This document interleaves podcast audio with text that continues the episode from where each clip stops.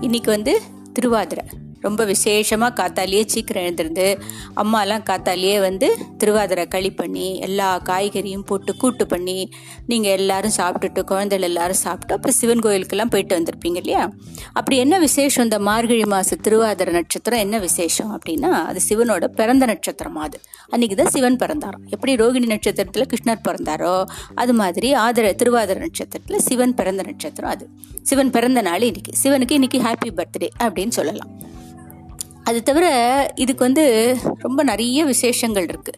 இந்த திருவாதிரை நட்சத்திரம் வந்து சிவனோட பிறந்த நட்சத்திரம்ங்கிறது ஒன்று அதுக்கப்புறமா வந்து இந்த திருவாதிரை வந்து இந்த சிவன் வந்து நடராஜ மூர்த்தியாக வந்து டான்ஸ் ஆடுறது எல்லா சிவன் கோயிலையும் நம்ம பார்த்துருப்போம் இல்லையா?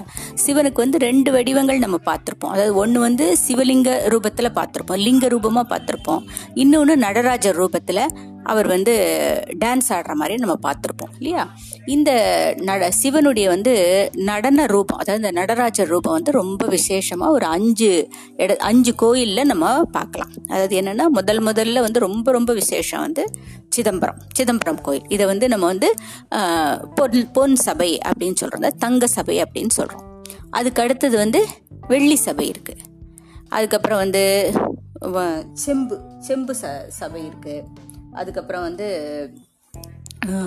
சித்திர சபைன்னு ஒன்று இருக்குது அதுக்கப்புறம் வந்து ரத்தன சபைன்னு இருக்குது இப்படி சிவன் வந்து அவனுடைய அவர் டான்ஸ் ஆடுற சபை. சபைனா வந்து ஒரு மண்டபம். டான்ஸ் ஆடுறதுக்கு ஒரு மண்டபம் வேணும் இல்லையா?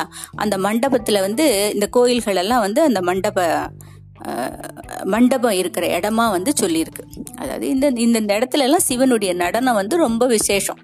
அவர் நடராஜரா இங்கெல்லாம் வந்து ரொம்ப சிறப்பாக இருக்கார் அப்படின்னு அர்த்தம். இப்படி ரொம்ப ரொம்ப ரொம்ப விசேஷம் வந்து சிதம்பரம். இந்த சிதம்பரத்தில் வந்து இந்த திருவாதிர நட்சத்திரத்தில் நம்ம ஏன் வந்து களி பண்ணுறோம் அப்படிங்கிறதுக்கு ஒரு க ஒரு வரலாறு உண்டு. அது என்னன்னாக்கா பட்டினத்தார் அப்படின்னு ஒருத்தரை பற்றி நம்ம எல்லாருமே கேள்விப்பட்டிருப்போம் இல்லையா? அதாவது இந்த பட்டினத்தார் வந்து ஒரு பெரிய பணக்காரர் அதாவது பெரிய வியாபாரி. நிறைய நவரத்னங்கள் வியாபாரம் பண்ணிட்டு இருக்காராம். நிறைய அப்போ அந்த காலத்துலலாம் அந்த கப்பலில் வந்து ஒவ்வொரு நாட்டுக்கும் போய் இந்த நவரத்னங்கள் எல்லாம் வந்து வெவ்வேறு நாட்டிலேருந்து வாங்கிட்டு வருவாங்க. அதை கொண்டு போய் வெவ்வேறு நாட்டில் விற்பாங்க. அப்படி நிறைய லாபங்கள்லாம் சம்பாதிப்பாங்க அந்த காலத்து வியாபாரிகள். இந்த மாதிரி ரத்தன வியாபாரம் பண்ணிட்டு இருந்தவர் இந்த பட்டினத்தார். இவருக்கு வந்து ஒரு கணக்கு பிள்ளை ஒருத்தர் இருக்கார். அவர் பேர் வந்து சேந்தனார்னு பேர். இந்த பட்டினத்தாருக்கு வந்து ஒரு அது பட்டினத்தாருடைய கதை ஒரு தனி கதை. அதாவது பட்டினத்தாருக்கு குழந்தைகளே இல்லாமல் இருந்து அவர் சிவபெருமானை ரொம்ப ரொம்ப நாட்கள் வந்து வணங்கினதுக்கப்புறமா அவருக்கு சிவபெருமானோட அனுகிரகத்தினால மருதவாணன் ஒரு பையன் பிறந்ததாகவும் பிற மருதவாணன் ஒரு பையன் பிறக்கிறாரு. அதுக்கப்புறம் அந்த பையன் வந்து பெரியவனானோடனே அவரை வந்து வியாபாரத்துக்காக இந்த பட்டினத்தார் வந்து வெளியூருக்கெல்லாம் அனுப்புறார். கப்பலில் வெளியூருக்கு அனுப்புகிறார் இந்த பையனும் வந்து ரொம்ப நாட்கள் நிறைய கப்பலில் ப பலவேறு நாட்டுக்கெல்லாம் போய் நிறைய வியாபாரங்கள்லாம் பண்ணிட்டு திரும்பி வர்றார். திரும்பி வந்தோடனே பட்டினத்தாருக்கு ரொம்ப ஆசை. அதாவது முத முதல்ல நம்ம பையன் போய் எல்லா ஊர்லேயும் வியாபாரம் பண்ணிட்டு வந்திருக்கான். எவ்வளோ ரத்தனம் எவ்வளோ மணி எவ்வளோ முத்து எடுத்துன்னு வந்திருப்பானோ தெரியலையே அப்படின்னு அவசர அவசரமாக ஆவலாக அந்த கப்பலில் போய் அவரை பார்த்தா கப்பல் ஃபுல்லாக வெறும் வரட்டியாக இருக்குது உடனே ரொம்ப கோவம் வந்துடுறது பட்டினத்தாருக்கு அது இப்படி போய் நம்ம பையன் வந்து நம்ம இவ்வளோ பெரிய கிட்டிக்காரனாக இருக்கோம் வியாபாரத்தில்.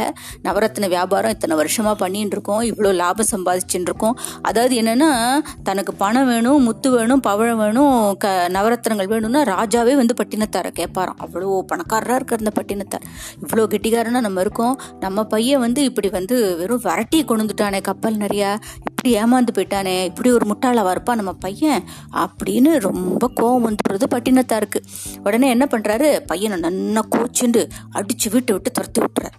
அதுக்கப்புறமா பையன் போன உடனே தான் வருத்தப்படுறாரு. அடடா ஒரே பையனாச்சு. இவ்வளோ கஷ்டப்பட்டு இவ்வளோ வந்து சிவபெருமானை வேண்டி வேண்டி ஒரு பையன் பிறந்திருக்கான். அவசரப்பட்டு கோவப்பட்டு நம்ம பையனை அமுச்சுட்டோமோ அப்படின்னு ரொம்ப வருத்தப்படுறார். சரின்னு சொல்லிட்டு அந்த வரட்டியெல்லாம் எடுத்து கோபமாக அந்த கப்பலில் இந்த எடுத்து வீசி போடுறார். போட்டு பார்த்தா ஒரு ஒரு வரட்டியும் உடஞ்சி உடஞ்சி அது உள்ளேருந்து ஏகப்பட்ட நவரத்தனமும் பொண்ணும் மணியும் தங்க காசும் வைர காசும் வெள்ளி வெள்ளி வெள்ளி காசுமா அப்படியே கொட்டுறது அதுலேருந்து இந்த மருதவாணர் என்ன பண்ணியிருக்காருன்னா இந்த அந்த காலத்தில் வந்து கடல் கொள்ளைக்காரர்கள்லாம் ரொம்ப உண்டு. அதாவது திடீர் திடீர்னு இந்த கப்பலில் வந்து வியாபாரம் பண்ணிட்டு இந்த வெள்ளம் வியாபாரிகள் வருவா இல்லையா? நிறைய பணம் எடுத்துன்னு வருவா நவரத்தனங்கள் எடுத்துன்னு வருவா. இதெல்லாம் வந்து அந்த கடல் கொள்ளைக்காரர்களுக்கு நன்னா தெரியும். எந்தெந்த வியாபாரி எங்கே அங்கே போவான் வியாபாரம் பண்ணுறதுக்கு எந்த வழியாக திரும்பி வருவான் எல்லாம் தெரிஞ்சு வச்சுட்டு கரெக்டாக அவங்க வியாபாரம் பண்ணி நிறைய பணத்தோட திரும்பி வரும்பொழுது அந்த கப்பலை வந்து சூழ்ந்துன்றுவாங்க இந்த கடல் கொள்ளைக்காரங்க. சூழ்ந்துட்டு அவங்கக்கிட்ட இருக்கிறது எல்லாத்தையும் எடுத்துட்டு அவங்கள நல்லா அடிச்சு விட்டுட்டு போயிடுவான். அதுக்காக அந்த மருதவாணர் என்ன பண்ணியிருக்காருன்னா அந்த கொண்டு வந்த அந்த வைரம் பொன் மணி எல்லாம் எடுத்துன்னு வந்திருக்காரு இல்லையா? வியாபாரம் பண்ணி நிறைய தான் வியா- வியாபாரம் பண்ணி எக்கச்சக்க லாபத்தோட நிறைய நவரத்னங்களை தான் கொண்டு வந்திருக்காரு. ஆனால் அதெல்லாம் வந்து யா- இந்த கடல் கொள்ளைக்காரங்க எடுத்துன்னு போயிட போறாங்களேங்கிறதுக்கு அதெல்லாம் ஒரு ராட்டியில வச்சு தட்டி யாருக்கும் தெரியாம எடுத்துன்னு வந்திருக்காரு. அது தெரியாம இந்த பட்டினத்தார் வந்து பையனை வந்து கோச்சுட்டு துரத்தி அமிச்சுட்டார். அதுக்கப்புறம் வந்து பட்டினத்தார் ரொம்ப வருத்தப்படுறார். அதுல அந்த மருதவாணன் வந்து ஒரு சின்ன சீட்டுல வரை எழுதி வச்சுட்டு போயிருக்காராம். அதாவது ரொம்ப ஆசைப்படாதப்பா. அளவுக்கு அதிகமான ஆசையினால ஒன்றும் பிரயோஜனம் இல்லைன்னு வேற எழுதி வச்சுட்டு போயிருக்காரு. அதுலேருந்து பட்டினத்தார் வந்து எல்லாத்தையும் விட்டுட்டு ஒரு சின்ன துண்டை கட்டிட்டு ஒரு சாமியாராக போயிடுறாரு. எக்கச்சக்க சொத்து. ராஜாவே வந்து கேட்டு வாங்குற சொத்துன்னா எவ்வளோ சொத்து இருக்கும்? அவ்வளோ சொத்தையும் அப்படி அப்படியே தூக்கி போட்டுட்டு அப்படியே கட்டின ஒரு கட்டின ஒரு சின்ன துண்டை கட்டிண்டு ஒரு சன்னியாசியாகி அப்படியே வீட்டு விட்டு போயிடுறாரு. அப்போ இவருடைய எக்கச்சக்கமான சொத்துக்கள்லாம் வந்து எல்லா ஆள் ஆளுக்கு எடுத்துன்னு போயிடுறா. எல்லாம் இப்படி அப்படியே கொண்டு வந்து அப்படி இப்படி விட்டுட்டு போயிடுறாரா? எல்லா ஆள் ஆளுக்கு எடுத்துன்னு போயிடுறா. எக்கச்சக்கமான சொத்து எல்லாம் போயிடுறது இதனால அந்த ஊர் ராஜாக்கு வந்து ரொம்ப கோவம் வந்துடுறது அவருக்கு இந்த கதையெல்லாம் தெரியல ராஜாக்கு. இந்த கணக்கு பிள்ளை ஒருத்தர் இருக்கார் பாருங்க. இந்த சேந்தனார்னு ஒரு கணக்கு பிள்ளை இருக்காரு பட்டினத்தாருக்கு. இவர் தான் வந்து சரியா பொறுப்பா பாத்துக்கல. எல்லாத்தையும் ஏமாத்திட்டாருன்னு நினச்சிட்டு அந்த சேந்தனாரை பிடிச்சி ராஜா வந்து ஜெயிலில் போட்டுறான் ஆனால் பட்டினத்தாருக்கு விஷயம் தெரியும் இல்லையா? பட்டினத்தார் வந்து மனசு மாறி இதெல்லாம் வேண்டாம் தானே எல்லாத்தையும் விட்டுட்டு போயிருக்காரு. அதனால பட்டினத்தார் வந்து பட்டினத்தார் வந்து ராஜா கிட்டலாம் வந்து ஒன்றும் சொல்லலை. அவர் சிவபெருமானை அப்படியே வேண்டிக்கிறார். இந்த சேந்தனாரை நீ தான் விடுதலை பண்ணணும்னு வேண்டிக்கிறார். வேண்டினோடனே சேந்தனார் வந்து எந்த ஜெயிலில் போட்டிருக்கானோ ராஜா அந்த ஜெயில் கதவெல்லாம் எல்லாம் பட்டு பட்டு பட்டுன்னு திறந்துக்கிறது சேந்தனார் விடுதலை ஆயிடுறார். விடுதலை ஆனோடனே சரி இனிமேல் இந்த நாட்டில் நம்ம இருக்கக்கூடாது அப்படின்னு சொல்லிட்டு சேந்தனார் என்ன பண்ணுறார் நேராக சிதம்பரத்துக்கு வந்துடுறார். சிதம்பரத்துக்கு வந்து சிதம்பரத்தில் வந்து அங்கே ஏதோ அவருக்கு வேற ஒன்றும் பழப்பு ஒன்றும் இல்லை. இருக்கிற கணக்கு பிள்ளை வேலையும் போயிடுது இல்லையா? அதனால அங்கே ஏதோ காட்டில் மரத்தெல்லாம் வெட்டி அதை விற்று அதில் வந்து அதில் ஏதோ அரிசியோ பருப்போ ஏதோ வாங்கி சாப்பிட்டுட்டு இருக்காரு. ஆனால் அவருக்கு வந்து ரொம்ப நாளாக அவருக்கு வந்து ஒரு விரதம் உண்டு. அதாவது என்னென்னா அவர் என்னைக்குமே ஒரு சிவனடியார். சிவனடியார்னா சிவபெருமானை வணங்குறவர். அந்த சிவபெருமானை வணங்குறவர் ஒருத்தரை கூப்பிட்டு வச்சு அவருக்கு சாப்பாடு போடாம இவர் சாப்பிட மாட்டார். இந்த மாதிரியான ஒரு விரதம் இந்த சேந்தனாருக்கு ரொம்ப வருஷங்களா இருக்கு. அதை வந்து எப்போவுமே சி சிவபெருமான் என்ன பண்ணுவார்னா இந்த மாதிரி ரொம்ப தீவிரமாக யாராவது ஒரு பக்தியோடு இருந்தால் அவங்கள சோதனை பண்ணி பார்ப்பார் சோதனை பண்ணி பார்த்து எப்போவுமே அந்த பக்தியில் மாறாமல் உறுதியாக இருக்காரா அப்படின்னு கன் அவர் கன்ஃபார்ம் பண்ணிப்பார். கன்ஃபார்ம் பண்ணிட்டு அந்த சிவபெருமா அந்த பக்தனை வந்து தன்னோட சேர்த்துக்கிறது தான் வந்து சிவபெருமானுடைய வழக்கம். அதே மாதிரி சிவபெருமான் வந்து என்ன பண்ணுறார் இந்த சேந்தனாரையும் சோதிக்கணும் ஒரு நாள் அப்படின்னு சொல்லிட்டு இந்த மாதிரி நிறைய கதைகள் நம்ம பார்த்தோம்னாக்கா அறுபத்தி மூணு நாயன்மார்களுடைய கதைகள் எல்லாம் பார்த்தோம்னா ஒவ்வொரு நாயன்மாரையும் இந்த மாதிரி தான் சோதிப்பார் சிவபெருமான் அப்புறம் கடைசியில் அவருக்கு வந்து தன்னை தன்னோட சேர்த்துன்ற இந்த மாதிரி தான் அந்த கதைகள்லாம். வரும். அதே மாதிரி இந்த சேந்தனாரை சோதிக்கிறதுக்காக சிவபெருமான் என்ன பண்ணுறாரு ஒரு நாளைக்கு ஒரு பெரிய மழையை உருவாக்குறாரு. உருவாக்கினோடனே மழை கொட்டு கொட்டு கொட்டு கொட்டுன்னு கொட்டுறது. கொட்டினோடனே இந்த சேந்தன் என்ன பண்ணுவார்? பாவம் காட்டில் போய் ஏதோ மரத்தை வெட்டி அந்த மரத்தை விற்று காஞ்ச விறக விற்று தானே அவர் வந்து அரிசி பருப்பு வாங்கி சாப்பிட்ணும். இன்னைக்கு மரமெல்லாம் ஈர ஈரமாக போயிடுத்து. அப்போ ஈர விறகு வந்து யார் வாங்குவா? காஞ்ச விறகு வச்சு தானே அடுப்பு எரிக்க முடியும். ஈர விறகை வச்சு ஒன்றுமே பண்ண முடியாது. ஈர விறகு எரிச்சோம்னா புகையாக வரும். கண்ணெல்லாம் எரியும். நெருப்பே பற்றிக்காது அதனால வந்து யாருமே வந்து விறகு வாங்க இவரோட ஈர விறகு யாரும் வாங்க மாட்டேங்க அதனால இப்போ சேந்தனார் வந்து வருத்தத்தோட உட்காந்துருக்காரு என்னடா அது இன்னைக்கு நமக்கு ஒன்றுமே இல்லையே அரிசி பருப்பு வாங்க முடியாது. ஏன்னா ஏதாவது வாங்கினா தான் வந்து சமைக்க முடியும். சமைச்சாதான் சிவனடியாருக்கு போட முடியும். சிவனடியாருக்கு போட்டுட்டு தான் இவர் சாப்பிடுவார். அதுதானே அவர் வழக்கமாக வச்சுருக்காரு. அதனால இப்படியே பார்த்துட்டே இருக்கார். ஒன்றும் பண்ண முடியல அன்னைக்கு. அப்புறம் கடைசியில் வீட்டுக்கு வந்து எதையோ ஏதாவது இருக்கா இன்னைக்கு சமைக்கிறதுக்குன்னு பார்க்கும்போது கொஞ்சோண்டு கேழ்வரகு மட்டும் இருந்து தான் ஒரு பாத்திரத்தில். சரின்னு ரொம்ப சந்தோஷப்படுறார் சேந்தனார். அந்த கேழ்வரகு எடுத்து ஒரு களி மாதிரி கிண்டி அந்த களியை வந்து சிவனுக்கு நைவேத்தியம் பண்ணிட்டு வேறு யாராவது ஒரு சிவனடியார் வருவாங்களா அவங்களுக்கு போடலான்னு பார்த்துட்டு இருக்கும்போது சிவபெருமான் வந்து இவரை வந்து சோதனை பண்ணணும்ன்ட்டு என்ன பண்ணுறாரு சிவபெருமான் வந்து ஒரு அடியவர் மாதிரி வர்றார். அடியவர்னா என்னன்னா அவள் வந்து விபூதியெல்லாம் பட்டப்பட்டியாக விபூதி போட்டுட்டு நமச்சிவாய் நமச்சிவாய் நமச்சிவாய் சிவனோட ஆஹ், இதையே சொல் நாமத்தையே சொல்லின்னு இருப்பா அது சிவனடியார். அந்த மாதிரி ஒரு வாசலில் வந்து ஒரு சிவனடியார். பட்டப்பட்டியாக விபூதி போட்டுண்டு நமச்சிவாய் ஓம் நமச்சிவாய் ஓம் நமச்சிவாய் வாசலில் வந்து குரல் கொடுக்குறார். உடனே சேந்தனாருக்கு ரொம்ப சந்தோஷம். அவர் சிவனடியார் வந்துட்டார் அப்படின்னு அவசர அவசரமாக ஓடி போய் அவரை கூப்பிட்டு உட்கார வச்சு பலகையெல்லாம் போட்டு அவருக்கு காலெல்லாம் அலம்பி அவருக்கு வந்து மரியாதை எல்லாம் பண்ணி அப்புறம் ஒரு வாழை இலையில இந்த களி இந்த கேழ்வரகு களியை வச்சு அவருக்கு கொடுக்குறார். அது தவிர அவர் என்ன பண்ணியிருக்காரு? இந்த கேழ்வரகு களியோட அவரோட வீட்டுக்கு பின்னாடி அந்த காலத்துலலாம் கொல்லையில ஏதோ ஒரு நாலஞ்சு காய்கறிகள் எல்லாருமே போட்டிருப்பான் அந்த காலத்துல. ஒன்றுமே இல்லைன்னா அந்த காய்கறிகளை பறித்து ஏதோ ஒரு ஏதோ ஒரு வேக வச்சு சாப்பிடுவான் அது மாதிரி அவரோட கொல்லையில் ஏதோ ஒரு நாலஞ்சு காய்கறிகள் விளைஞ்சிருக்கு. அந்த காய்கறிகளை போட்டு ஒரு கூட்டு மாதிரி பண்ணி வைக்க. இந்த களியையும் அந்த கூட்டையும் வந்து அந்த சிவனடியாருக்கு கொடுக்குறாரு. கொடுத்த உடனே ஆஹா ரொம்ப நன்னா இருக்கு ரொம்ப நன்னா இருக்கு. பேஷ் பேஷ். அற்புதமா இருக்கு அற்புதமா இருக்குன்னு அப்படி ஒரு ஒரு வாய் அந்த களியை போடும்போது ரசிச்சு ரசிச்சு சாப்பிட்றாராம் சிவன். அதை பார்த்த உடனே சேந்தனுக்கு ரொம்ப சந்தோஷம். ஆஹா யாருமே இது வரைக்கும் எந்த சிவனாடியாரும் நம்ம என்னென்னமோ ப- அரிசி பருப்போட வச்சு நம்ம விதவிதமா சமையல் பண்ணி போட்டாலே யாரும் சாப்பிட மாட்டா. இன்னைக்கு என்னமோ இந்த சிவனடியார் வந்து இவ்வளவு ஆசையா அதை சாப்பிட்றாருன்னு ரொம்ப சந்தோஷம் சேந்தனுக்கு. அதுக்கப்புறம் தானும் அந்த களி இருந்ததை சாப்பிட்டுட்டு படுத்துன்றாரு. அன்னைக்கு நைட்டு படுத்துன்றார். சிவனடியார் போயிடுறாரு படுத்துன்றார். அடுத்த நாள் காத்த அன்னைக்கு நைட்டு வந்து அந்த ஊர்ல ஒரு சோழ ராஜா ஒருத்தர் இதெல்லாம் வந்து நடக்கிறதெல்லாம் வந்து சோழ நாடு தான் காவிரிப்பூம்பட்டினத்துல தான் பட்டினத்தாருடைய ஊர் வந்து அங்கே அங்கதான் அந்த துறைமுகத்துல தான் வந்து கப்பல் வியாபாரம் எல்லாம் கப்பல்ல வியாபாரமெல்லாம் வியாபாரம் எல்லாம் பண்ணிட்டு இருக்கார் பட்டினத்தார். அங்கதான் கணக்கு பிள்ளையா இருக்கார் சேந்தனார் அங்கேருந்து கிளம்பி சிதம்பரத்துக்கு வந்து விறகு வெட்டின்னு இருக்கார் இதெல்லாம் வந்து சோழ நாட்டுல நடக்கிற விஷயம்.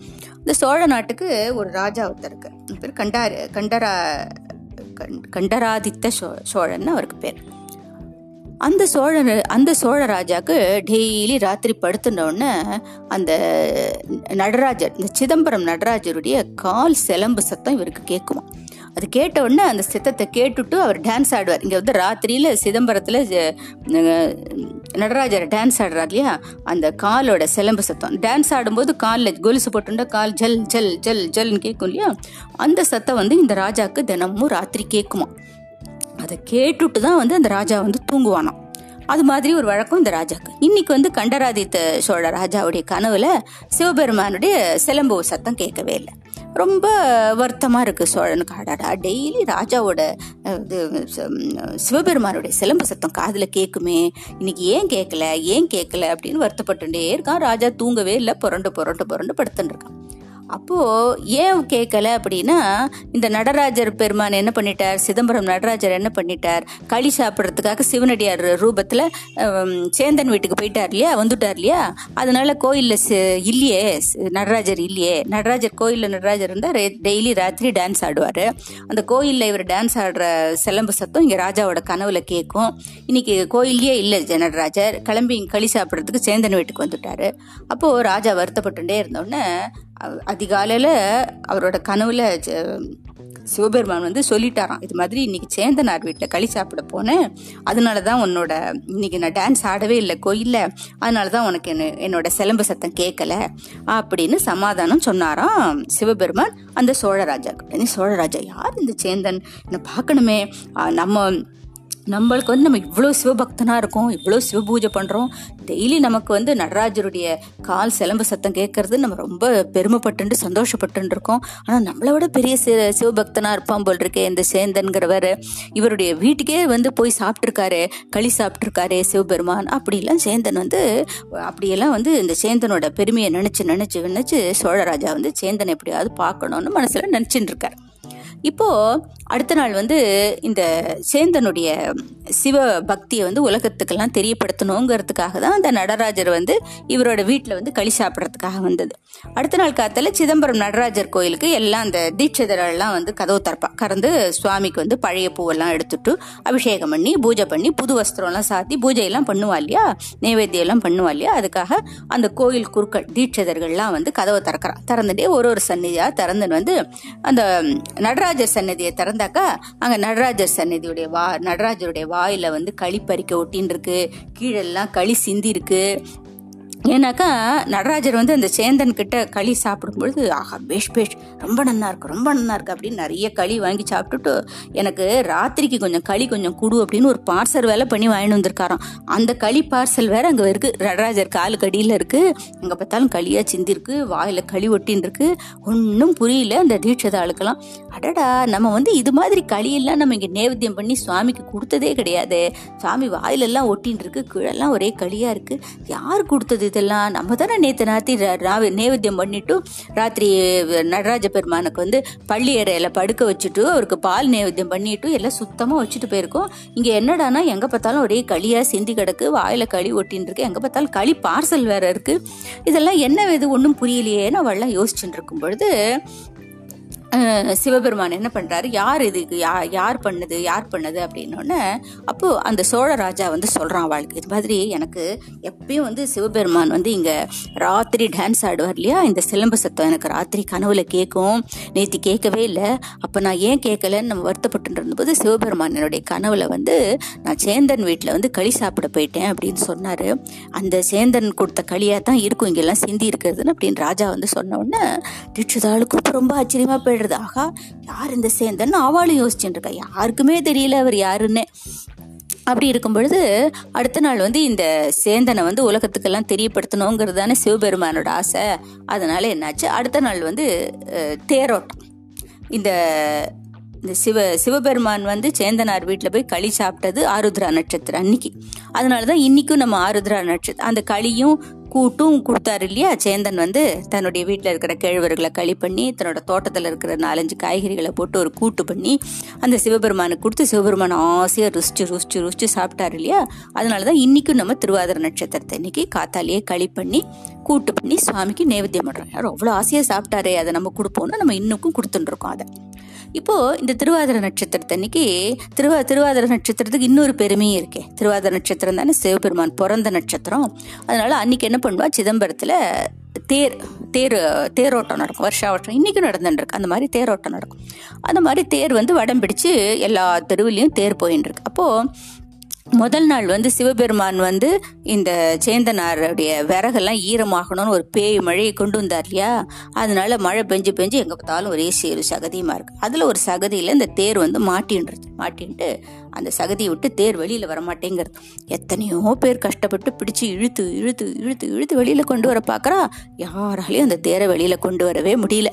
அப்போது ஒரு அசிரீரி கேட்குறதாம் அப்போ தீட்சதாலாம் ரொம்ப வருத்தப்படுறாளாம். ஆகா சி, தேர் வந்து இப்படி வந்து மாட்டி நின்றுடுத்தே இதை எப்படி நம்ம வந்து இழுத்து கொண்டு போய் எல்லா எல்லா தெருக்கும் எப்படி கொண்டு போகிறது எப்படி சுவாமியோடைய கோயிலுக்கு எடுத்துன்னு போகிறதுன்னு வருத்தப்படும் போது ஒரு அசிரீரி வாக்கு கேட்குறது சிவபெருமான் சொல்கிறாராம் சேந்தன்னு ஒரு பக்தன் இருப்பான்.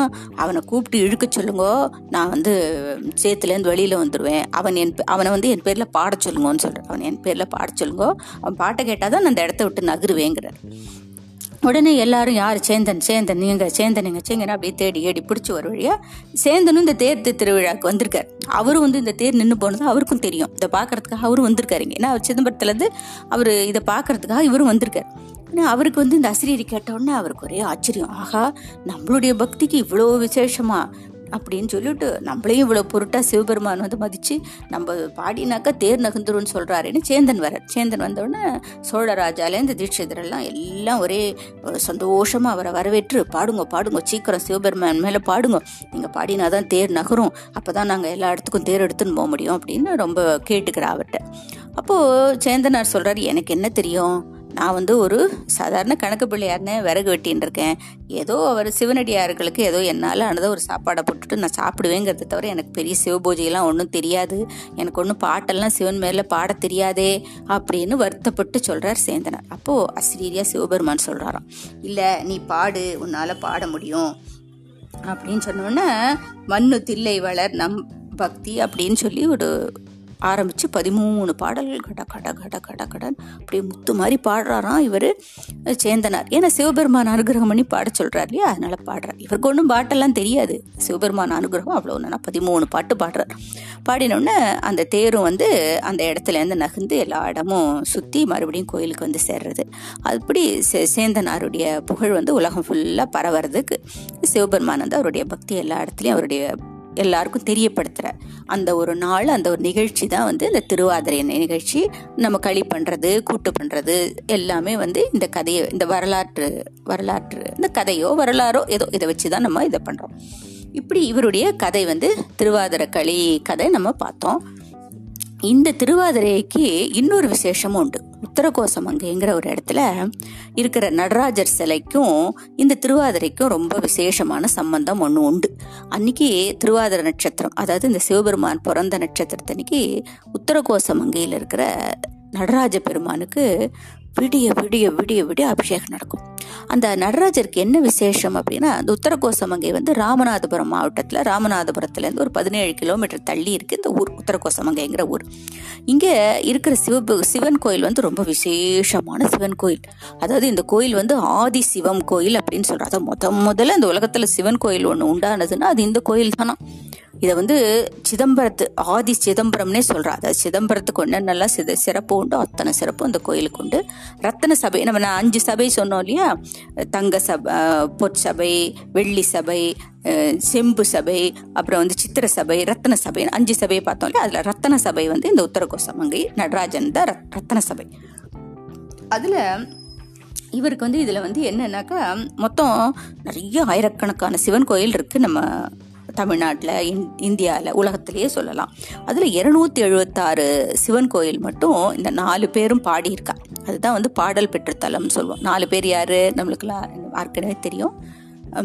நால்வர் சமயக்குறவர்னு சொல்கிறோம் இல்லையா? ஞானசம்பந்தர் அப்பர் பெருமான் சுந்தரர் மாணிக்கவாச்சகர் இவாள்லாம் வந்து பாடி எந்தெந்த ஊர்லெல்லாம் இருக்கிற சிவனெல்லாம் போய் அவள் பேரில் பாட்டு பாடி இருக்காளோ அதெல்லாம் பாடல் பெற்ற தலைம்னு சொல்கிறோம் அந்த மாதிரி பாடல் பெற்ற தலைமை இரநூத்தி எழுபத்தாறு இருக்குது அதில் முத முதல்ல கட்டின சிவன் கோயில்னு பார்த்தோம்னா இந்த உத்தரகோசமங்கை சிவன் கோயில் தான். இந்த சிவன் வந்து தானே சுயம்புவா மரத்தடியில் உருவானவர். அவர் வந்து அவருக்கு வந்து மங்கள இங்கே எல்லாமே மங்களகரமாக இருக்கும். மங்களம்னா வந்து ரொம்ப மங்களகரம்னா ரொம்ப ஆனந்தமானது. ஆனந்தமானது நிம்மதியை தருது எல்லா சந்தோஷத்தையும் கொடுக்கறத தான் மங்களம்னு சொல்லுவோம். சிவன் பேர் மங்களநாதர் அம்பாள் பேர் வந்து மங்களேஸ்வரி அப்புறம் அங்கே இருக்கிற பிள்ளையார் வந்து மங்கள விநாயகர். இப்படி எல்லாம் மங்களம் மங்களம் மங்களம்னே வரும் இந்த இதுக்கு. அவர் வந்து தானே வந்து சுயம்புவாக உருவானவர் இவர். இது ஒரு விசேஷம் இந்த கோயிலுக்கு. இந்த கோயிலுக்கு வந்து நிறைய அந்த கோயிலுக்கு ஏகப்பட்ட பேர் உண்டு. ஆதி சிவன் கோயில்னு சொல்லுவா அப்புறம் தட்சிண கைலாசம்னு சொல்லுவா அப்புறம் வந்து மங்களபுரின்னு சொல்லுவா இப்படி நிறைய பேர் உண்டு இந்த கோயிலுக்கு. இந்த கோயிலில் இருக்கிற நடராஜர் வந்து இன்னொரு ஒரு பெரிய விசேஷம். இந்த நடராஜருக்கு வந்து திருவாதிர நட்சத்திரத்தும் போது தான் வந்து வருஷத்துக்கு ஒரு தடவை இந்த மார்கழி மாதத்தில் வர திருவாதிர நட்சத்திரத்தில் மட்டும்தான் இந்த நடராஜருக்கு வந்து அபிஷேகம் உண்டு. மிச்ச நாளெல்லாம் வந்து இந்த நடராஜரை வந்து சந்தனத்தால் பூசி வச்சிருப்பா அந்த கதையை நம்ம அந்த கதையை இப்போ சேர்த்து பார்ப்போமா நம்ம? இந்த நடராஜர் வந்து அஞ்சரை அடி உயரமா. நடராஜர் வந்து சாதாரண கருங்கல்லால் பண்ண சிற்பம் கிடையாது இது. இது வந்து மரகதக்கல் இல்லை பச்சைக்கல் விலை சொந்த மரகதக்கல்ல பண்ண நடராஜர் சிலை. அது அஞ்சரை அடி உயரம் இருக்குது ஒன்றரை அடி இருக்குமா? அந்த பீடம் மட்டுமே ஒன்றரை அடி. அவ்வளோ பெரிய மரகத கல்லுலால் ஆன நடராஜர் அவ்வளோ அழகு. அது அப்படியே தத்ரூபமாக நடராஜர் வந்து டான்ஸ் ஆடுற மாதிரி இருக்குமா? அந்த சிலையை பார்த்தா. இந்த ஆருத்ரா தரிசனத்துக்கு இந்த உத்தரகோசம் வங்கிக்கு லட்சக்கணக்கில் வருவாள் அந்த நடராஜரை பார்க்கறதுக்காக. ஏன்னா இந்த ஒரு நாள் தான் வந்து அவர் மேலே இருக்கிற சந்தன காப்பை எடுத்துட்டு அந்த பக் பச்சை மரகத கல்லில் இருக்கிற சிதம்பர நடராஜர் எப்படி முத முதல்ல அந்த சிற்பி உருவாக்கினாரோ அந்த மாதிரி நம்ம இன்னைக்கு ஒரு நாள் தான் பார்க்க முடியும். மிச்ச நாளெல்லாம் அதை வந்து இன்னைக்கு காத்தாலேயே வந்து என்ன பண்ணிடுவா? அதை வந்து சந்தனத்தில் பூசி வச்சுருவா. இதுக்கப்புறம் அடுத்த திருவாதிரை அடுத்த வருஷம் திருவாதிரம் போது தான் அந்த சந்தனத்தை எடுப்பாள் அது வரைக்கும் சந்தனத்தால் மூடி அலங்காரங்கள் சந்தன அலங்காரம் பண்ணி அப்படியே தான் இருப்பார் மூர்த்தி நடராஜர். இன்னைக்கு ஒரு நாள் தான் வந்து இன்னைக்கு அதாவது திருவாதிர நட்சத்திரத்துக்கு முதல் நாள் முதல் நாள் சாயந்தரத்துலேருந்து அந்த சந்தன காப்பை எடுத்துருவான் இப்போ இன்னைக்கு திருவாதிர நட்சத்திரம்னா நேத்திக்கு சாயந்தரம் அந்த சந்தன காப்பை எடுத்துருவான் எடுத்துட்டு ஒரு பன்னெண்டு மணி ராத்திரி பன்னெண்டு மணி வரைக்கும் அந்த சந்தன காப்பு எதுவும் இல்லாமல் இந்த இந்த வருஷம் முழுக்கவுமே அந்த ஒரு சாயந்தரத்துலேருந்து ராத்திரி பன்னெண்டு மணி வரைக்கும் தான் அவர் வந்து எப்படி வந்து சிற்பி உருவாக்கினாரோ அதே மாதிரி பச்சைக்கல் மரகதத்தில் அப்படியே தத்ரூபமாக இருக்குமா அந்த நடராஜர். இந்த கையில் இருக்கிற நரம்பு இந்த காலில் இருக்கிற அந்த நகங்கள்லாம் மேற்கொண்டு அந்த நடராஜர் எப்படி டான்ஸ் ஆடினாரோ அப்படி பிரத்யட்சமாக இருக்குமா அவ்வளோ அழகாக இருக்குமா அந்த சிலை. இந்த ராத்திரி பன்னெண்டு மணி வரைக்கும் அப்படியே வச்சுருப்பாங்க. அதை பார்க்கலாம். மரகதலே மரகத நடராஜரை யார் வேணாலும் லட்சக்கணக்கில் வருவாளும் அதை பார்க்கறதுக்கு அப்படி இருப்பார். அப்புறம் பன்னெண்டு மணிக்கு மேலே என்னென்னா அவருக்கு அபிஷேகங்கள் ஆரம்பிச்சிருவாங்க முப்பத்தி ரெண்டு வகையான அபிஷேகம் முப்பத்தி ரெண்டு வகையான மூலிகையில் அபிஷேகம் பண்ணுவாங்க விடிய விடிய விடிய ஒவ்வொரு மூலிகைக்கும் ஒரு அபிஷேகம். அவ்வளோ நல்ல வித்திய ரொம்ப சிறப்பாக நடக்கும். அதனால இனிமேல் வந்து திருவாதிர நட்சத்திரத்தை வந்து முதல் நாள் வந்து உத்தரகோச மங்கையினுடைய அபிஷேகம் எங்கேயாவது காமிச்சாக்கா பார்க்கறதுக்கு நம்ம மறக்கவே கூடாது. விடிய விடிய விடிய அபிஷேகம் நடக்கும். பன்னெண்டு மணிலேருந்து விடிகாத்தால் அஞ்சரை மணி வரைக்கும் முப்பத்தி ரெண்டு வகையான மூலிகைகள் அபிஷேகம் நடக்கும். அதுக்கப்புறமா அவருக்கு சந்தனத்தில் மறுபடியும் அவருக்கு அலங்காரம் பண்ணிவிடும் அதுக்கு அபிஷேகம் முடித்தோடனே சந்தன அலங்காரம் சந்தனக்கு அலங்காரம் பண்ணி அதுக்கப்புறம் பூஜை பண்ணுறது தீபாராதனை காமிக்கிறது நைவேத்தியம் அதெல்லாம் நடக்கும் எல்லாம். அதனால் இந்த ராத்திரி சாயந்தரத்துலேருந்து ராத்திரி பன்னெண்டு மணி வரைக்கும் தான் அந்த மரகத நடராஜர் எப்படி இருக்காருங்கிறத நம்ம வருஷத்துக்கு ஒரு தடவை பார்க்க முடியும். இது மாதிரி விடிய விடிய வந்து இவருக்கு பூஜை அபிஷேகம் நடக்கும். அதுக்கப்புறம் சந்தனத்தில் சாத்திடுவா. அதுக்கப்புறம் அதுக்கடுத்த மார்கழி மாதம் திருவாதிர நட்சத்திரம் போது அந்த சந்தனத்தை எடுப்பான் இந்த கதை என்னன்னாக்கா அந்த மரைக்காயர் அப்படின்னு சொல்லிட்டு ஒரு மீன் பிடிக்கிறவர். இவர் வந்து ஒரு இவர் வந்து ரொம்ப க கஷ்டப்படுறவர் தான். அவர் மீன் பிடிக்கிறது ஒன்று தான் அவருடைய ஒரே வருமானம். இவர் என்ன பண்ணுறாரு டெய்லி வந்து கடலில் வந்து மீன் பிடிக்க போவார்.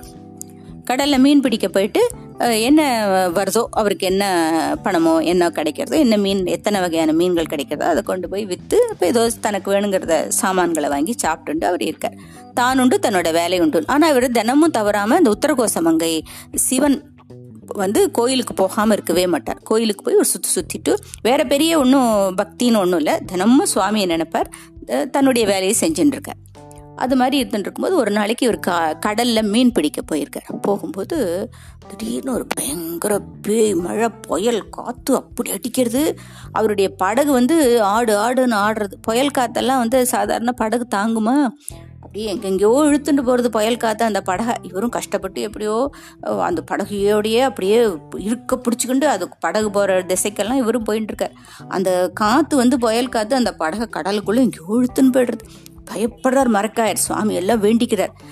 எப்படியாவது நல்லபடியாக இந்த படகு நின்னா போறோன்னு இருக்கு அவருக்கு. புயல் காற்றுல படகு சுற்றி சுற்றி சுற்றி சுற்றி காற்று அடிக்கிற திசைக்கு போயிட்டே இருக்கு. கடைசியில் ரொம்ப சுவாமியை வேண்டி வேண்டி வேண்டி கடைசியில் என்னாச்சு? அந்த படகு வந்து ஒரு பெரிய பாறையில் போய் டமால்னு மோதி நிற்கிறது அப்போ இந்த படகு மோதின வேகத்தில் அந்த பாறை வந்து மூணு துண்டாக உடையிறதான் மூணு துண்டாக உடஞ்சி அந்த மூணு துண்டு அந்த படகுக்குள்ளேயே விழுந்துடுறது.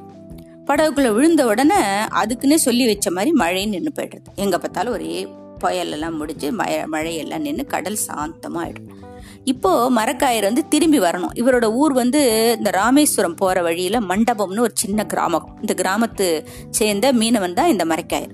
இந்த ஊருக்கு மண்டபத்துக்கு இவர் திரும்பி வரணும். ஆனா இவருக்கு வழி தெரியல. எங்கேயோ கடலுக்கு நடுவுல இருக்காரு இவருக்கு வழி தெரியல. சுவாமியை மங்களநாதனை வேண்டிக்கிறார். எப்படியாவது அம்மா மங்களேஷ் மங்களநாதரையும் மங்களேஸ்வரியும் வேண்டிக்கிறார் அப்பா அம்மா என்னை எப்படியாவது நல்லபடியாக கொண்டு வந்து சேர்த்துருங்கோ அப்படின்னு வேண்டிக்கிறார் என்னோட கிராமத்தில் கொண்டு வந்து சேர்த்துருங்கோ அப்படின்னு வேண்டிக்கிறார் அதுக்கப்புறமா ரொம்ப நாளைக்கு படகு விட்டு விட்டு விட்டு விட்டு விட்டு எப்படியோ ஒரு வழியாக இவர் மறுபடியும் தன்னுடைய கிராமத்துக்கு வந்து சேர்ந்துடுறார்.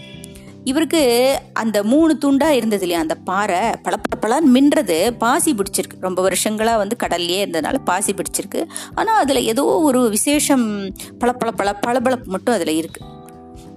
சரின்னு என்ன பண்ணுறாரு அந்த பாறையை வந்து தன்னோட வீட்டு வாசலில் படிக்கெல்லாம் போட்டு வச்சுடுறாரு. அவருக்கு அதனோட விசேஷம்லாம் தெரியல படிக்கெல்லாம் போட்டு வச்சுடுறேன் எல்லாரும் வீட்டுக்கு வரவா போகிறவெல்லாம் அது மேலே நடந்து நடந்து நடந்து நடந்து நடந்து அந்த அந்த மேலே இருக்கிற பாசியெல்லாம் போய் போய் போய் போய் கடைசியில் கொஞ்ச நாளில் அந்த கல் வந்து சூரிய வெளிச்சத்தில் பல பல பலன்னு மின்றது ஒரு நாளைக்கு. உடனே இவருக்கு ஒன்றும் புரியல. இது என்ன கல் என்னன்னுலாம் அவருக்கு ஒன்றும் தெரியல. அதோட மதிப்பு என்னன்னுலாம் தெரியல. அவர் சாதாரண மீனவர் தானே அவருக்கு ஒன்றும் தெரியல. ஆனால் இது ரொம்ப விசேஷமானதுன்னு மட்டும் அவருக்கு தெரியுது. இதை நம்ம கொண்டு போய் ராஜா கிட்ட கொடுத்தா நமக்கு ஏதாவது நல்ல சன்மானம் பணமெல்லாம் கொடுப்பாரு. நம்மளோட கஷ்டம் தீரும் அப்படின்னு மட்டும் இவருக்கு தெரியுது சரின்னு என்ன பண்ணுறார் அந்த மூணு பெரிய பாறைகளையும் எடுத்துக்கொண்டு போய் ராஜா கிட்ட கொடுத்துட்றார். கொடுத்துட்டு இது மாதிரி எனக்கு கிடைச்சதுன்னு தன்னோட கதையும் கிடைச்ச கதையெல்லாமும் சொல்லிடுறார். உடனே ராஜா என்ன பண்ணுறான் அதை நல்ல சுத்தம் பண்ணி அது அதுக்குன்னே நவரத்னத்தை சோதிக்கிறதுக்குன்னு வியாபாரிகள்லாம் இருப்பா இல்லையா? அவளெல்லாம் கூப்பிட்டு வந்து இது என்ன கல் என்ன இதனோட மதிப்பு என்ன? எல்லாம் கேட்குறான் அவள் இல்லாமல் நல்லா அதெல்லாம் நல்ல டெஸ்ட்லாம் பண்ணி பார்த்துட்டு அவள் என்ன சொல்கிறா இது உலகத்திலேயே விலை உசந்த மரகதக்கல். இந்த மாதிரியான ஒரு மரகத்தக்க மரகதக்கல் உலகத்தில் வேற எங்கே தேடினாலும் கிடைக்காது. அவ்வளோ விசேஷமான மரகதக்கல் இது. இதுக்கு மதிப்பே கிடையாதுன்னு அவள்லாம் சொல்லிடுறான் உடனே இந்த ராஜாக்கு ஒரு ஒரு ஆசை வருது. அது இவ்வளோ மதிப்பே இல்லாத ஒரு கல் நம்ம கையில் கிடச்சிருக்கு. இதில் வந்து ஒரு நடராஜர் சிலை நம்ம பண்ணிடணும். அப்போது எத்தனை காலகாலத்துக்கும் இந்த மதிப்போ இந்த மதிப்பில்லாத கல்லுக்கு நம்ம வந்து அது நடராஜர் சிலை பண்ணிட்டோம்னா இதில் காலகாலத்துக்கும் மக்கள் வந்து இதை வணங்கின்னு இருப்பா இல்லையா? அப்படி அதுதானே வந்து அது தகுந்த அதுக்கு பலன் அதுதானே. நம்ம வேற ஏதாவது விஷயத்துக்கு அதை வந்து பயன்படுத்தினா அது கொஞ்ச நாளில் அதனோட மதிப்பு போயிடும். சுவாமிக்குன்னு பயன்படுத்திட்டோம்னாக்கா என்னைக்கும் அந்த மதிப்பு பல மடங்கு அதிகமாயிட்டே போகுமே தவிர குறையவே குறையாது. அப்படின்னு ராஜா என்ன பண்ணுறான் இந்த மரகதக்கல் அதுக்கு இவருக்கு வந்து இந்த மரக்காயிருக்கும் கொண்டு வந்த மரக்காயிருக்கும் அதுக்கு தகுந்த பொண்ணை கொடுத்து அவருக்கு அமுச்சுடுறான். பொற்காசுகள்லாம் கொடுத்து அமுச்சுடுறான். அதுக்கப்புறமா தகுந்த சிற்பிக்கு தண்டோரா போடுறான். இந்த மாதிரி இந்த மரகதத்தில் வச்சு அது இப்போ அப்போது ஆறடி உயர பாறாங்கள்லாம் இருக்குது பெரிய பெரிய பாறாங்கல் ஆறடி உயர பாறாங்கள். இருக்கு இந்த ப மரகத கல்லில் விலை மதிக்க முடியாத இந்த மரகத கல்ல அற்புதமான ஒரு நடராஜர் சிலையை பண்ணுறதுக்கு யார் வருவா அப்படின்னு கேட்டோன்னே எல்லா சிற்பிகளும் வரா வந்து பார்க்குறா அவளுக்கு இந்த சிலையை பார்த்தோன்னே அவளுக்கு தெரிஞ்சுடுறது. இதில் நிச்சயம் நம்மளால் ரொம்ப அற்புதமான இதெல்லாம் பண்ண முடியாது. ரொம்ப சொந்த விலை உயர்ந்த ந மரகதக்கல் இதில் எதையாவது பண்ணி சரியாக வரலன்னா ராஜா நம்மளை தண்டிச்சுடுவான்.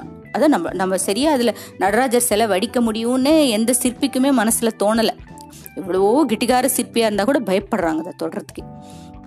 கடைசியில் ராஜா என்ன பண்ணுறான் வந்து இந்த சிற்ப கலையிலேயே ரொம்ப கெட்டிக்காரன் வந்து எப்படின்னா ஸ்ரீலங்கால இலங்கை தேசத்து ரத்தன சபாபதினு ஒரு சிவபக்தர். அவன் தான் வந்து நன்னா செய்வான் அப்படின்னு ரொம்ப பிரசித்தம். இந்த சித்து இந்த கடவுள் சிலையெல்லாம் செய்யறதுக்கு அவனை விட்டு ஆள் இல்லை அப்படின்னு ரொம்ப பிரசித்தம். சரின்னு அந்த இலங்கை ராஜாக்கு வந்து ஒரு ஓலை கொடுத்து அனுப்புறான் இந்த ராஜா ஸோ இந்த ராமநாதபுரத்து ராஜா வந்து ஓலை கொடுத்து அந்த அந்த சிற்பியை வந்து வரவழைக்கிறான். சிற்பியை வரவழைச்ச உடனே அந்த ரத்தன சபாபதிங்கிற அந்த சிற்பியை ரொம்ப சிவபக்தன் அவன் வந்து இந்த பாறையை வந்து பார்க்குறான். இது பண்ணணும்னு சொல்லிட்டு சில நடராஜர் சிலை பண்ணணும்னு பார்க்குறான். பார்த்தா பார்த்தோடனே மயங்கி விழுந்துடுறான் இது வந்து என்னால் ஆகக்கூடிய காரியம் இல்லை இது. இது வந்து ஏதோ ஒரு தெய்வ தெய்வங்களால் மட்டும்தான் இந்த கல்லில் வந்து சிற்பம் வடிக்க முடியும். என்னால் முடியாதுன்ட்டு அவன் போயிடுறான். உடனே ராஜா ரொம்ப மனசு ஆகா நம்ம இவ்வளோ ஆசைப்பட்டமனே இதில் ஒரு அற்புதமான ஒரு சிலை பண்ணணும்னு இவ்வளோ ஆசைப்பட்டமே முடியாமல் போயிடுத்தேன்னு ரொம்ப வருத்தப்படுறான் ராஜா. அப்போது அந்த அவனுடைய ஆசையை வந்து தீக்கிற மாதிரி ஒரு சித்த புருஷர் ஒருத்தர் வரார். அவ்வளோ அழகா இருக்காராம் அவர். அவர் வேற யாரும் இல்லை. சாட்சாத் முருகரே. முருகனே வரார். முருகனே வந்து நானே வந்து உனக்கு இதில் சிலை வடித்து தரேன் அப்படின்னு சொல்லிட்டு ஷண்முக சண்முக வடிவினாருங்கிற அந்த சித்தர் வந்து அப்படி அற்புதமான ஒரு அஞ்சரை அடி உயர நடராஜரை உருவாக்குறாரு அந்த மரகத கல்லில். அவ்வளோ அற்புதமாக இருக்குது அவருடைய கால் விரல் அந்த கை நரம்பு முகத்தில் இருக்கிற நரம்பு அந்த இமை அப்படி அத்தனையுமே அப்படி தெரியுமா? அவ்வளோ அழகாக இருக்குமா அந்த சிலை பார்க்கறதுக்கு அப்படி அற்புதமாக அந்த மரகத அஞ்சரை அடி உயரத்துக்கு அழகான ஒரு நடராஜர் சிலை. இனிமே அது மாதிரி ஒரு சிலையை யாருமே உருவாக்க முடியாதுங்கிற மாதிரி ஒரு நடராஜர் சிலையை உருவாக்குறார் அந்த சிற்பி. சாட்சாத் முருகப்பெருமானே அவர். ராஜாக்கு ரொம்ப சந்தோஷம். அப்போது அந்த சிற்பி ரூபத்தில் வர முருகர் என்ன சொல்கிறாருன்னா முத முதல்ல இந்த சிலையை பிரதிஷ்டை பண்ணிடோ. அதுக்கப்புறமா நீ வந்து அந்த கோயில் கருவறையெல்லாம் வந்து இது பண்ணலாம். கட்டலாம். அப்படின்னு சொல்லிட்டு இதை முதல்ல வந்து ஸ்தாப ஸ்தாப ஸ்தாபனம் பண்ணிடும் அப்படின்னு. சரின்னு அந்த ராஜாவும் முத முதல்ல இந்த நடராஜர் சிலையை வந்து அந்த அஞ்சரடி உலை உயர நடராஜர் சிலையை உருவாக்கிட்டு அதுக்கப்புறமா அந்த மற்ற மங்களாம்பிகை மங்களேஸ்வரி ம மங்களநாதர் எல்லாருக்கும் மற்ற சிற்பங்கள் மற்ற சிலைகள்லாமும் இருக்கு இல்லையா? நிறைய இருக்கு இங்க அஹ், சகஸ்ரலிங்கம் இருக்கு. அப்புறம் வந்து மூணு மூணு அந்த ரொம்ப பழமையான கோயில் இல்லையா? சிவன் கோயில் இல்லையா? அதனால அப்போ வந்து மூணே மூணு கிரகங்கள் தான். நவகிரகங்கள்ல மூணு பேர் தான் இருந்தாலும். சந்திரன் சூரியன் செவ்வாய். அதனால மூணு பேருக்கு மட்டும் இங்க சந்நிதி இருக்கு. அதுக்கப்புறம் ராகு கேதுலாம் பிற்காலத்துல வந்தவா தான் போல் இருக்கு. அதனால அவளுக்கெல்லாம் சந்நிதி இல்லைவா? மூணு பேருக்கு இருக்கு. சகசிரலிங்கம் இருக்கு. அதுக்கப்புறம் சுயம்பு மூர்த்தி. அதுக்கப்புறம் இங்கே தான் வந்து ராவணன் வந்து மண்டோதரியை கல்யாணம் பண்ணிட்டான் அதாவது மண்டோதரி வந்து இங்கே வந்து ரொம்ப நாளைக்கு பூஜை பண்ணினாலும் அங்கே இருக்கிற சிவனை. உலகத்திலேயே சிறந்த சிவபக்தன் வந்து எனக்கு கண எனக்கு வந்து கணவனாக வரணும்னு அதனால இந்த இடத்துல தான் வந்து ராவணன் வந்து மண்டோதரியை கல்யாணம் பண்ணிட்டானா. அதனால கல்யாணம் ஆகாதவளுக்கெல்லாம் இங்கே வேண்டிண்டா கல்யாணம் பண்ணிட்டு நடக்கும்னு சொல்லுவா அது தவிர இங்கே தான் வந்து ஓம் அப்படிங்கிற பிரணவம் இருக்கு இல்லையா? ஓம் நமச்சிவா ஓம் அந்த பிரணவத்துக்கு உண்டா உண்டான ரகசியத்தை வந்து இங்கே தான் வந்து சிவன் வந்து பார்வதிக்கு சொன்னாராம். அதுவும் இல்லாமல் இங்கே தான் வந்து முத முதல்ல வந்து சிவன் வந்து நடனம் ஆடின இடமும் இதுதானா? ஏன்னா முத முதல்ல உருவான சிவன் கோயிலே இதுதானே சொல்கிறோம் முத முதல்ல சிவன் வந்து நடன நடனம் ஆடினது இந்த கோயிலில் தான் அதுக்கப்புறம் தான் அவர் வந்து சிதம்பரத்தில் போய் நடனம் ஆடுறார் முத முதல்ல உருவான கோயில் முத முதல்ல டான்ஸ் ஆடினது இங்கே தான் இந்த மாதிரி நிறைய சிறப்புகள் இந்த கோயில்களுக்கு இருக்குது இந்த கோயில் வந்து அவ்வளோ விசேஷமான கோயில். அதனால வந்து இந்த கோயிலில் வந்து சிவனே அது சு- சுப்பிரமணிய சுவாமியே வந்து இங்கே வந்து அஞ்சரை அடி உயர வந்து மரகத லிங்கத்தை மரகத நடராஜர் சிலையை உருவாக்கினார் இல்லையா? அதுக்கப்புறமா இந்த நடராஜர் சிலையை ஸ்தாபனம் பண்ண உடனே ராஜா வந்து அமக்களமாக எல்லாம் வாத்திய கோஷங்கள் அது இது வேத முழக்கங்கள்லாம் வச்சு அதை வந்து சிலைக்கு வந்து கும்பாபிஷேகம் பண்ணணும்னு சொல்லிட்டு தனியாக மண்டபமெல்லாம் கட்டி ரொம்ப அமக்கலமாக பண்ணுறான் விழாலாம் எடுக்கிறான். ஆனால் அந்த சத்தத்தெல்லாம் கேட்டு மேலே சத்தமோ வேத சத்தமோ ஸ்லோகங்கள் சொல்கிற சத்தமோ எந்த சத்தம் கேட்டாலும் சிலை ஆட ஆரம்பிச்சுருதான். அது நடுங்கு அதை நடுங்கிற மாதிரி அந்த சத்தம் வந்து அந்த சிலையில வந்து ஒரு நடுக்கத்தை உண்டாக்குறது. உடனே ராஜாக்கு வந்து வருத்தமாயிடுறதாக. இவ்வளோ கஷ்டப்பட்டு இவ்வளோ நன்னா இந்த சிலை வந்திருக்கு. இந்த சிலைக்கு வந்து இவ்வளோ நல்லா பூஜைகள்லாம் பண்ணி நம்ம ம- மே- மேளதாளத்தோட சிலையை வந்து ஸ்தாபனம் பண்ணி நிறைய பூஜைகள் பண்ணணும்னு நினச்சிட்டு இருக்கோம். என்ன சத்தம் துளி சத்தம் கேட்டால் கூட இந்த சிலை வந்து ஆடுறதே. இது என்ன பண்ணுறதுன்னு தெரியலையே இது என்னவோ தெரியலையே அப்படின்னு கேட்டோன்னே அப்போ அசிரீரி ஒன்று வருதான்.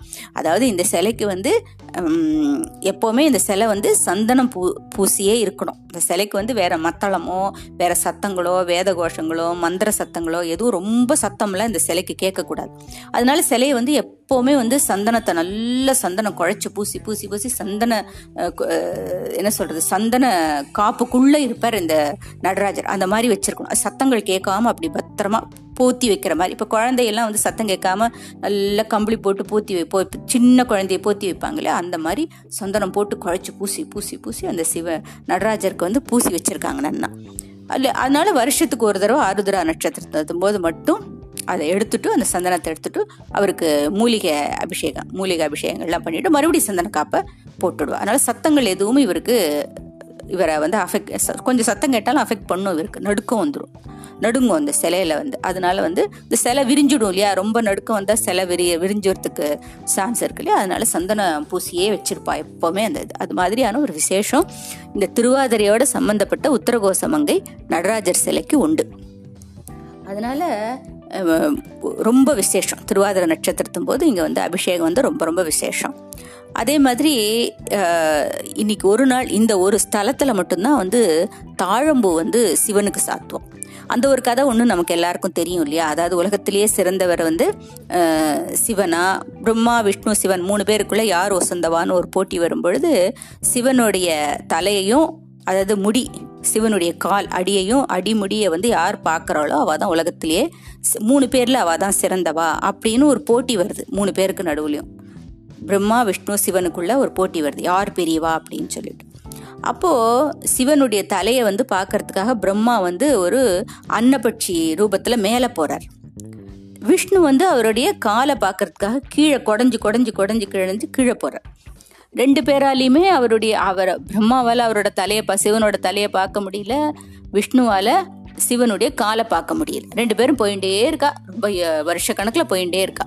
அப்போ கடைசியில் அவ ரெண்டு பேரும் வேற வழி இல்லை. நம்மளோட தோல்வியை ஒத்துக்க வேண்டியதான் போல் இருக்கு. உலகத்திலே மூணு பேரில் சிறந்தவர் சிவன் தான் அப்படின்னு ஒத்துண்டுலாம் அப்படின்னு நினச்சிட்டு இருக்கிற டயத்தில் மேலே சிவனோட தலையில சூடி இருக்கிற அந்த தாழம்பு அது வரைக்கும் வந்து சிவம்பு சிவனுக்கு வந்து தாழம்பு சாத்துற வழக்கம் உண்டு. இந்த க இந்த நிகழ்ச்சிக்கு அப்புறம் தான் வந்து சிவன் கோச்சுண்டு "எ- எனக்கு வந்து உன்னை வந்து சாத்தக்கூடாது யாரும் அப்படின்னு சொல்லிடுறார். இப்போ சிவன் தலையில சாத்தி இருக்கிற தாழம்பு அப்படியே கீழே வருது. அது பாதி தூரத்தில் வந்து இந்த அம்ச அன்னபட்சி ரூபத்தில் வந்துட்டு இருக்கார் இல்லையா? பிரம்மா சிவனோட தலையை பார்க்கறதுக்கு அவரை பார்க்குறது. பார்த்த உடனே பிரம்மா சொல்றாரு தாழம்புவே தாழம்புவே உனக்கு எனக்கும் ஒரு ஒப்பந்தம். அதாவது நான் வந்து சிவனுடைய தலையை பார்த்துட்டேன்னு சொல்ல போறேன்.